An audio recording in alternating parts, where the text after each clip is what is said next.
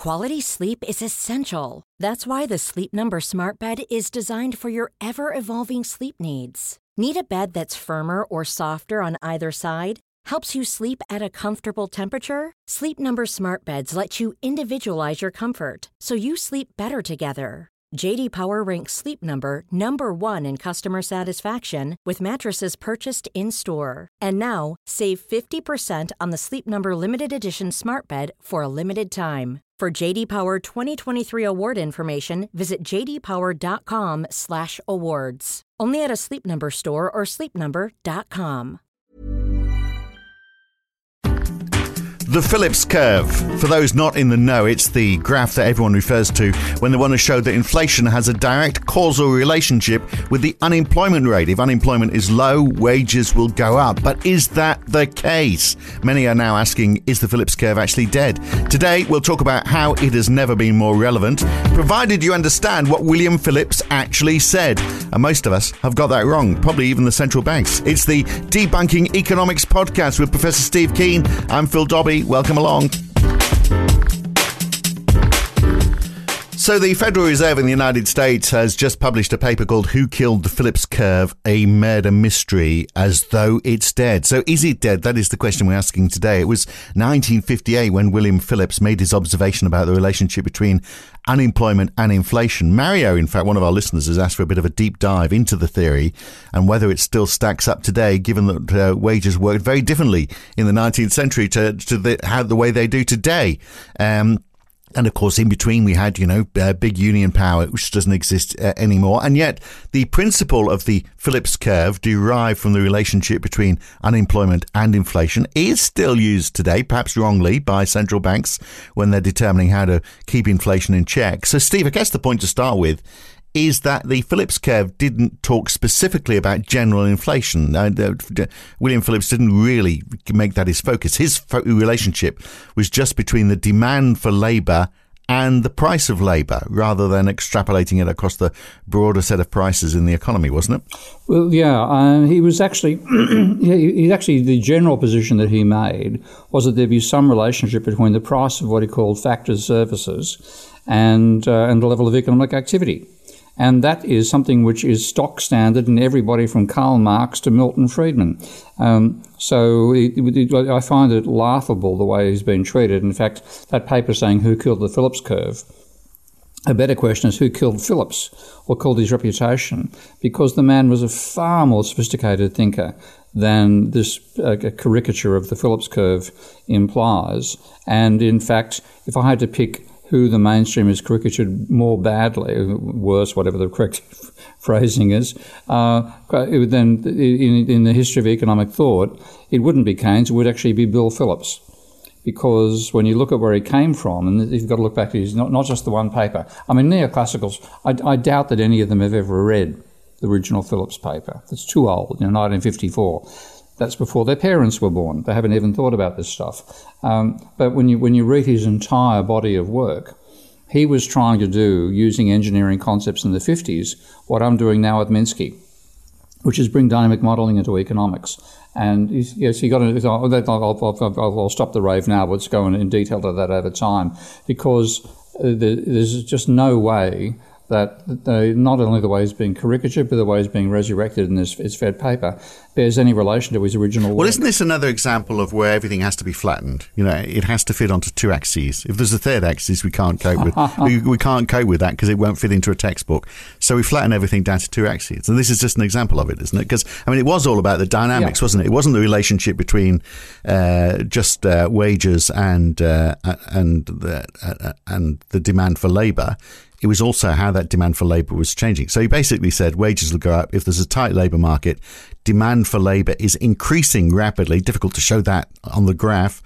And the price of goods, particularly imported goods, is rising rapidly. So, of course, all three of those conditions apply today. So if they're saying the Phillips curve is dead, they perhaps need to go and check those conditions out, because it seems like actually right now the Phillips curve is alive and demonstrating itself fully. Yeah, calling the Phillips curve for a start. I use linear Phillips curves just for simplicity when I'm doing my dynamic modelling, because And this is one Tyrone says, explains very well in his series on using Minsky for modelling. If you have linear behavioural relations, then the nonlinearity in the model is determined by structure. And that's really a useful way of finding out what's actually happening inside the model. What are the structural dynamics of your system? But you bring in nonlinear relationships for realism, because nothing is linear. Your desk isn't linear, because if it was, it had spread off to the ends of the universe. It ends at a certain point. So everything in the real world is nonlinear.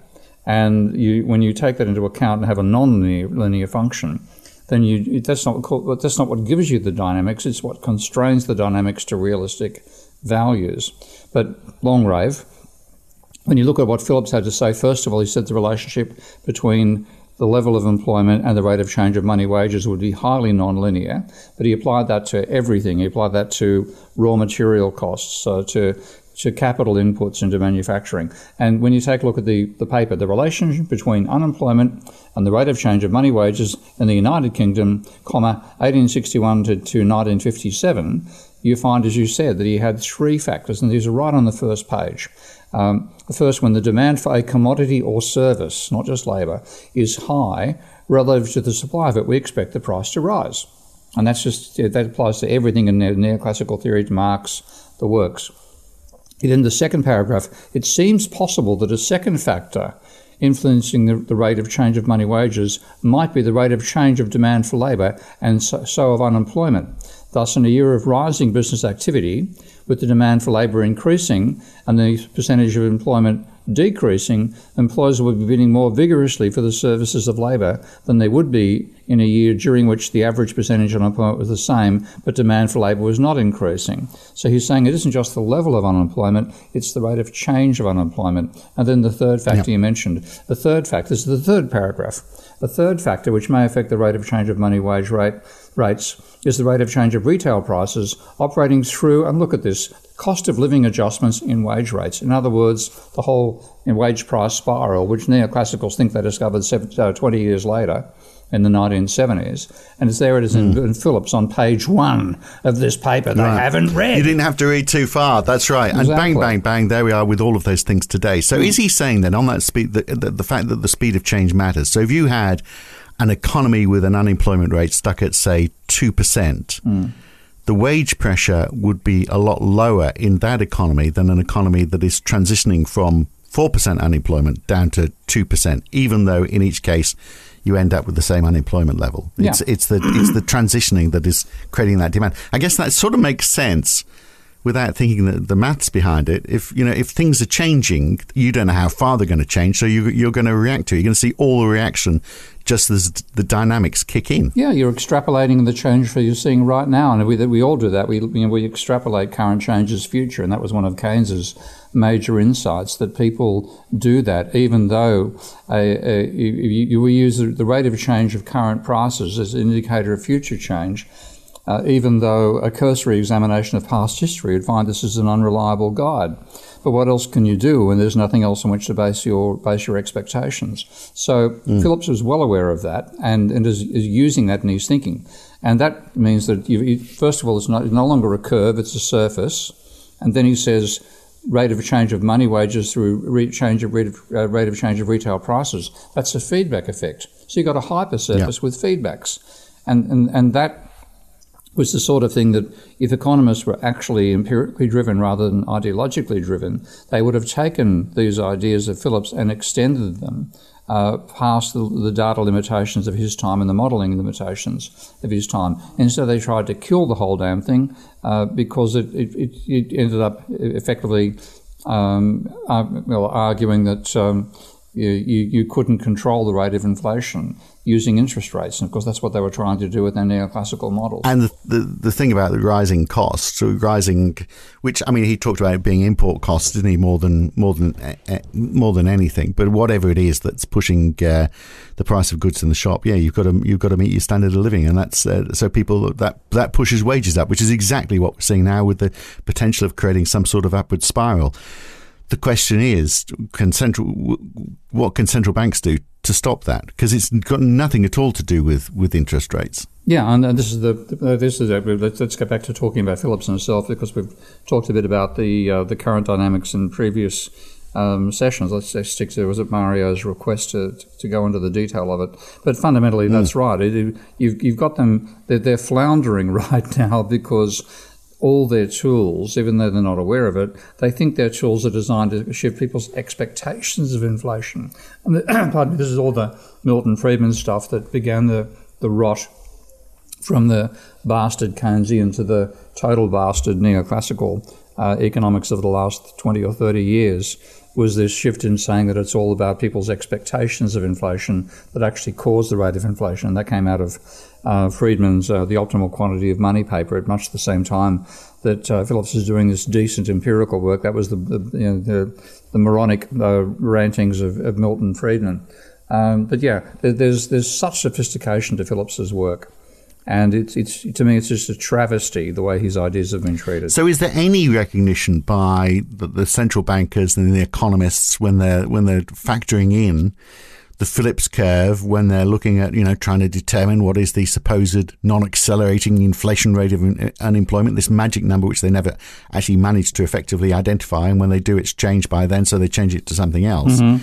Do they, when they're looking at that, they're not considering any rate of change in unemployment, are they? They're just saying, okay, if unemployment hits this set level, then we know there's a risk of inflation. They're not looking at the dynamic behind that, how quickly that unemployment level is changing. No, and if you can even see that in this new paper, which at least they're coming out saying that they're trying to bring some idea of Phillips's underlying dynamics back into their modelling. But that particular paper, the Who Killed the Phillips Curve, A Murder Mystery, well, I'm afraid the people who are doing this model, Ratner and Sim, don't realise they're using the tools of the murderers because this is all the dynamic stochastic general equilibrium tools that been put together by neoclassicals in the last 30 or 40 years. And the model economy consists of a continuum of monopolistically competitive firms which produce intermediate goods to households, one earning dividend income, the other earning labour, at least that's a class breakdown, and a government collecting lump sum taxes, yada, yada, yada, yada, yada. And you get caught in a kludgy difference equation model using two periods where they're trying to work out the equilibrium. Now, if you go and look at what Phillips is doing back in 1954, you're talking virtually 70 years ago. Take a look on page 306 of his paper Stabilization Policy in a Closed Economy in 1954. You'll see a circuit diagram, which is the stuff I'm building in Minsky these days. So he was far more sophisticated than these twits 50, 70 years later. Right. Feedback loops. Yeah. Wow. Imagine that. Mm. And there are so many factors, aren't there? So, because, productivity's got to be part and parcel of all of this as well, which is something which is very different today than it was then. So, that was part of Mario's question. How much of what applies today or applied then doesn't apply today? So the dynamics in determining wages, obviously, the role of unions has changed. The role of collective negotiation over wages has changed a great deal. So you could arguably you might think that would weaken the impact of the idea of a curve or a relationship between demand and wages. Oh, it has, and that's actually, I'll give credit to Sims and Co here. It's Ratner and Sim, because they do mention that. They start off with the historical situation that you had the crushing of the labour unions in America, which began in the late 70s after the inflationary surge in the mid-70s. And a large part of the Volcker recession was such high levels of unemployment that it broke the back of the trade unions. And then you had all the total anti-union attitude from the government at the time, and then relocation of production from America offshore to particularly China. This was all just meaning that you don't dare bargain for a higher wage because the attempt to bargain on your own against an employer that's far more powerful than you will find you on the streets unemployed and getting shithouse unemployment benefits in the United States of America. So it is a breaking of that bargaining power. But it doesn't mean that bargaining power goes away.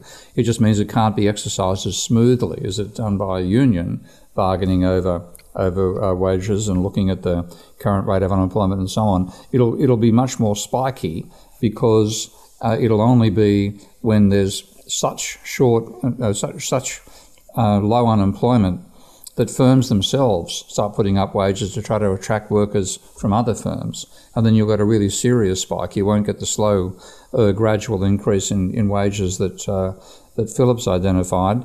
You'll get a jump. Mm. But at that point also, those companies, and obviously there's a lag involved in this, but if wages are going up, if they have to negotiate for wages to go up so high, then they're going to be looking at other ways, other means of production, aren't they? They're going to look at introducing machinery, which might increase productivity. So that's another dynamic to throw into all of this. It's the role of productivity. Oh, yeah, and also the role of, you know, it was based on so much productivity as improving technology and having, more productive capital equipment, processing a larger amount of energy, taking fossil fuel energy as it is at the moment, taking the place of labour in the manufacturing process. That's the common factor that's actually driven the increase in living standards over time. And this is something which Phillips also spoke about, and so does Richard Goodwin, who's probably the greatest successor of Phillips in a line from the same type of thinking. He said that the feedback between workers demanding wage rises and capitalists trying to avoid wage rises by improving the productivity of machinery, so you need less labour. He said, over time, in a cyclical fashion, that has led to rising wages in real terms and rising profits in real terms. So that's actually a positive symbiotic relationship between workers and capitalists. Right. So wages are going up just out of the goodness of the hearts of the companies. Oh, of course they do. That's because they love workers. Yeah, So what you. But I mean, they've got larger margins, and people can see that. So perhaps that becomes the incentive for you to negotiate for your salary to go up a bit. But I mean, because if you saw an economy, increase its productivity by, I don't know, say 2%, but everyone's salary stayed the same, then the price of goods would theoretically come down, wouldn't they? And that would, people would be better off even if they were on the same salary, although I guess we then start to get deflation if that was happening, which interestingly is what we were looking at, wasn't it? Just before, largely from decreasing cost of imports rather than gains in productivity. But that's where we were before the pandemic, of course. We were in exactly that situation. And now what you've got is, I mean, partly because of the level of government spending has created so much additional demand in the economy, and people are the boom in the cash in people's accounts from the size of the deficits has driven unemployment down to very low levels. This is, again, quite consistent with modern monetary theory thinking. And that has then meant that with that in the extremely tight labour market that America now finds itself in particular, to get workers, firms have to put wages up. But at the same time, there'd also be decisions about investment to try to reduce the need for the demand for labour. And that's part of the creative aspect of this wage versus profit competition. But this has all happened so quickly, which again just reinforces that point from Phillips way back then, that it's the speed of change that counts. Yeah, and that's, again, but the Phillips himself couldn't analyse that. This is, again, you have to look at the historical circumstances of when did he do this paper. And he wrote the paper in 1957. That's a few years before the development of the iPhone. So what Iacocca had to do, quite literally, physically, he borrowed a manual calculator, literally a hand crank thing, from the office secretary. I forgot which university he was at. I'll see if I can spot that here. I won't cheat. Nup can't spot it, but he would have been, I think, one of the English universities. And he said, this study is part of a wider research project from a finance by a grant from the Ford Foundation. The writer was assisted by Mrs. Marjorie Kionarides, who I presume is the person who taught him how to use the handheld calculator. So what he had was, when he put his data together, he went through and he found a whole series of indices of average of wages and wage rises and the unemployment rate, which he had to construct from trade union records, because at that stage the government didn't maintain data on unemployment. So he put the series together and he got a number of dot points of unemployment, which he put on the horizontal axis, and the rate of change of money wages, which he put on the vertical axis. And there are about 1861 to 1913, there's about 50 data points. Now, he wasn't going to hand crack his way through 50 data points in trying to fit a curve to it. So he chose 7 ranges and he fitted the the curve to the averages of the unemployment rate and the averages of the wage, money-wage change across those seven divisions. And that's what gave him his curve. He's seeing a change in the levels of employment. Can be, you know, pretty spurty, can't it? You know, it can be for a very short period of time, and then it levels itself off, and it's driven by a number of factors, of which, you know, he clearly identified a number of them, and we're going through that right now. But it's not going to last forever. So I guess my question is, you know, over what time scale was he seeing most of those sudden, rapid changes happening, like we're seeing now? Because isn't there a danger that we are saying, well, okay, we're going to a destination when it comes to the unemployment level, and that's going to create a destination in terms of where we're going to see the inflation level. But, you know, maybe the central banks were right in the first place that it's transitory, because this is a period of transition, which is seeing this sudden change in unemployment and this sudden rapid rise in inflation, but it might all settle down again very quickly. But in the meantime, a lot of damage has been done by central banks pushing up interest rates, people defaulting on houses, jobs disappearing, livelihoods being destroyed, all because we are assuming that this isn't a transition that'll settle down. Yeah, and again, if you look at Phillips's work, he was expecting these things to be cyclical. And like when you look at his... the paper, the 1954 paper, Stabilisation Policy in a Closed Economy, what he was looking at is if you wanted to, your relationship between wages, employment rate and wages, would be something that feeds into a dynamic system, which would be cycling up and down that relationship. You wouldn't reach an equilibrium. And in fact, in his final part of the paper, he's actually looking at whether the system is stable or not. Now, when you look at Goodwin's work, you find the system is unstable, not in terms of exploding all the time, but there's no, whatever unemployment relationship you put in, if you leave out the rate of change of wages, then you get a system which maintains permanent cycles. So it isn't possible to dampen this thing and control it, and that's when you've got an extremely simple notion of the singular one-dimensional unemployment to wage change relationship. You haven't got the rate of change of unemployment built in there as well. Of course, the central bank's big fear is that those cycles are just going to get worse. So. And particularly, you know, you get that wage increase cycle. So, you know, cost of living goes up. I demand higher wages. The fact that I've demanded higher wages means the cost of goods goes up. Therefore, prices go up. Therefore, I demand higher wages. And so it goes on. That's their big fear, because they're not expecting that to settle down. And yet, they might be right on that, mightn't they? Well, they're thinking that it's going to continue in the same direction, and that putting up interest rates will reduce it. Now, partly this comes down to what sort of inflation we've got right now. Is it inflation of the 1970s? Is it inflation of the 1870s, when Phillips was actually putting the data together? Or is it a new beast entirely? And there's a very good argument that it's a new beast entirely, because this is driven by... supply chain blockages, and as well as the demand from government money creation, supply chain blockages and the breakdown of the global manufacturing chain. And that will mean rising prices regardless of what happens to wages, because you've got people paying, time is money type costs on shipping goods from one side of the world to the other, and suddenly it's taking 2 or 3 times as long to get those goods through. So the interest rate costs are going to be part of the cost of production, and that means if you put the interest rate up, you're likely to put the costs up as well. So you're going to actually make the cause of inflation worse by trying to dampen it using interest rate rises alone. I think all of this demonstrates, doesn't it, just how complicated it all is, and even Phillips would find, perhaps, if he was doing his work today, that there's so many other factors and so many cycles and so many feedback loops that he needs to take into account, particularly when we're looking at on an international damage. So if your economy isn't doing well, you know, you could see that your currencies devalue, so import costs go up, so CPIs hit harder, the demand for wages could go up even more. Wherever you look, there's another feedback loop, which just goes to demonstrate the idea of putting this down to a two-dimensional graph is perhaps just a little bit stupid. Not a little bit stupid. We're talking economics here. It's monumentally stupid.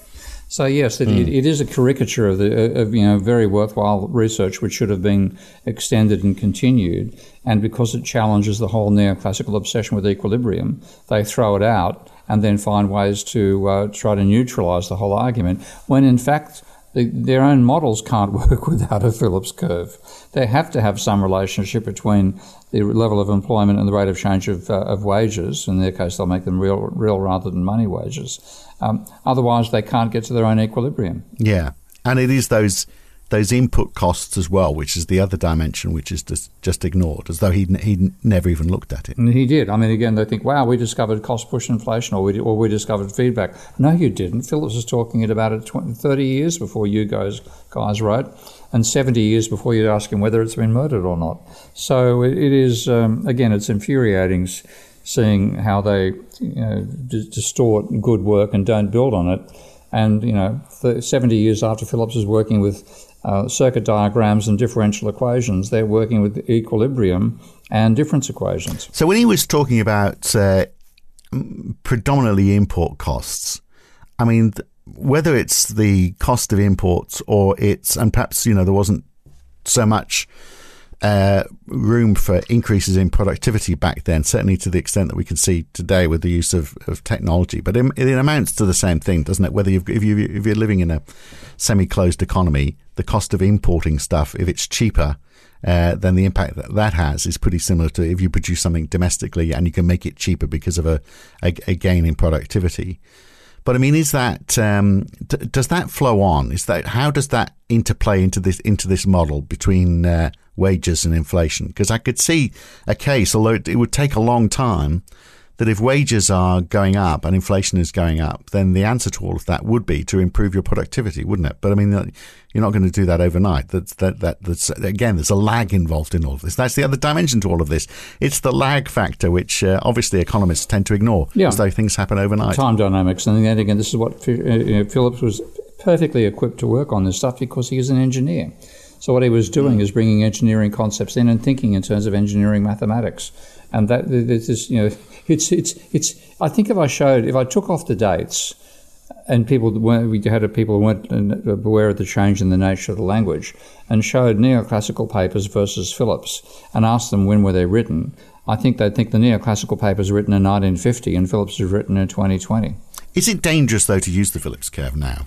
Because it has been simplified to such an extent. Isn't it safer to say, let's ignore the Phillips curve because we got it all wrong. Let's just accept the fact that there are so many dynamic influences that we need a far more complex model. And if we try and simplify it by using things like the Phillips curve and then saying the Phillips curve is dead because we're not seeing that relationship working at the level we've simplified it down to, perhaps we're just better off ignoring it and just saying, yep, he did a lot of work on dynamics, and we need to do more of that. And there's more dynamics around today. There's more influences. Well, no, it's once you embed the stuff in dynamics, you overcome all those problems. I mean, because and that's what he was doing. It literally, if you take a look at the 1954 paper, I said on page, where are we? We've gone past it now. Page 308, he literally has a hand drawing, figure 11, level of production on the horizontal axis, rate of change of prices on the vertical, and he's drawn a sort of hyperbolic curve on that diagram. And what he was doing when he did the research in 1957 for the paper published in 58 was trying to verify that a relationship like that existed. And he's correct. When you have And he said it's highly nonlinear. The reason for saying it's nonlinear is that at low levels of high levels of unemployment, workers will accept wage cuts, but they won't accept wage cuts that mean they starve to death while they go to work. They'll stop working. So you'll have a maximum rate of decline of wages, which will be it won't be a linear extrapolation of the wage rises when you have high employment. So there's a bottom level for the rate of change of wages in one direction. And then when you get close to high employment, the sky's the limit, off goes the curve. And so that's what he rationalized in thinking about it hypothetically. And then the paper in 58 was putting some empirical data on it. And the intriguing thing is, why did it have such a major impact upon policy? And Phillips himself spoke about this later. It's because when you when you looked at the, he derived a curve from 1861 to 1913 data, and then he fitted that to data from, I think, 1920 to 1848 to 1957, pardon me. And the data for the roughly 20 years that he looked at, or 10 years, of unemployment after the Second World War was almost glued to the data, to the curve that he derived from data from 1861 to 1913. And that made it look like not so much just a nonlinear relationship, but one that was sort of as solid as the moon and stars. It looked like it was fixed in the firmament. And that then led people to thinking, well, that's just a menu. You can choose choose an unemployment rate you want, and that'll tell you the rate of change of money wages. And then you subtract on the productivity, and that'll tell you the rate of change of prices. And he actually, one great pity, he actually made a statement like that in the saying, if you want a particular rate of money wage of price change, this is the rate of unemployment to choose. If you want a rate of stable prices, this is the rate to choose. And it looked like a menu, and that's how it was interpreted by politicians. So they thought they'd simplified the whole issue. It's just you choose unemployment rate, choose the inflation rate that gives you, and you've got to live with the trade. And that's what set us up for the fall guy type arguments that Milton Friedman developed. Yeah, there we are. So he was his own worst enemy in that respect. Yeah. But I mean, those people are saying that the Phillips curve is dead, including perhaps the Fed. If we get back to those three conditions that we talked about early on, tight labour market, yes, check, got that right now. Demand for labour is increasing rapidly, yes, got that right now. And the price of goods, particularly the price of imports, because of the supply chain difficulties, is rising rapidly. We are in a period that completely supports Phillips' observations on steroids, really, aren't we? The Phillips curve has never been more alive. Indeed. And it is, the whole idea that it died, what died were the brains of economists. So their brain dead interpretation of Phillips led to this argument that it was all over, and now it's back again. But as I said, one important change is the structural change. You don't have trade unions worthy of the name anymore. So it's no longer a case of workers bargaining for wage rises with a collective unit that lets them do that against the intimidating force of the employers. It's employers themselves finding we can't get labour in here, we've got to whack the prices up. And so what you get is a much more staccato approach to wage rises rather than the smoothing, the dampening effect that in fact trade unions had on the rate of change of money wages. Well, Who Killed the Phillips Curve? A Murder Mystery is that paper from the Fed. I think we just need to change the title. Who Killed Monetary Policy? A Murder Mystery. That might be a more interesting read. Good to talk, Steve. We'll catch you again next time. Okay. And an interesting one next week. We're going to revisit the tragedy of the commons. You know, that idea that, if you overgraze at the commons, then the commons deteriorates and so nobody really benefits. So how do you control something which is a public good that's in common ownership? Like the planet Earth, for example. We're destroying that quite effectively, aren't we? So how do we control the commons? Big questions, very, very relevant today, not just for the environment, but also for energy supplies. It raises the question about public ownership versus private ownership. So an interesting discussion next week on all of that. Join us for that. The Debunking Economics Podcast with Professor Steve Keen. I'm Phil Dobby. See you next week.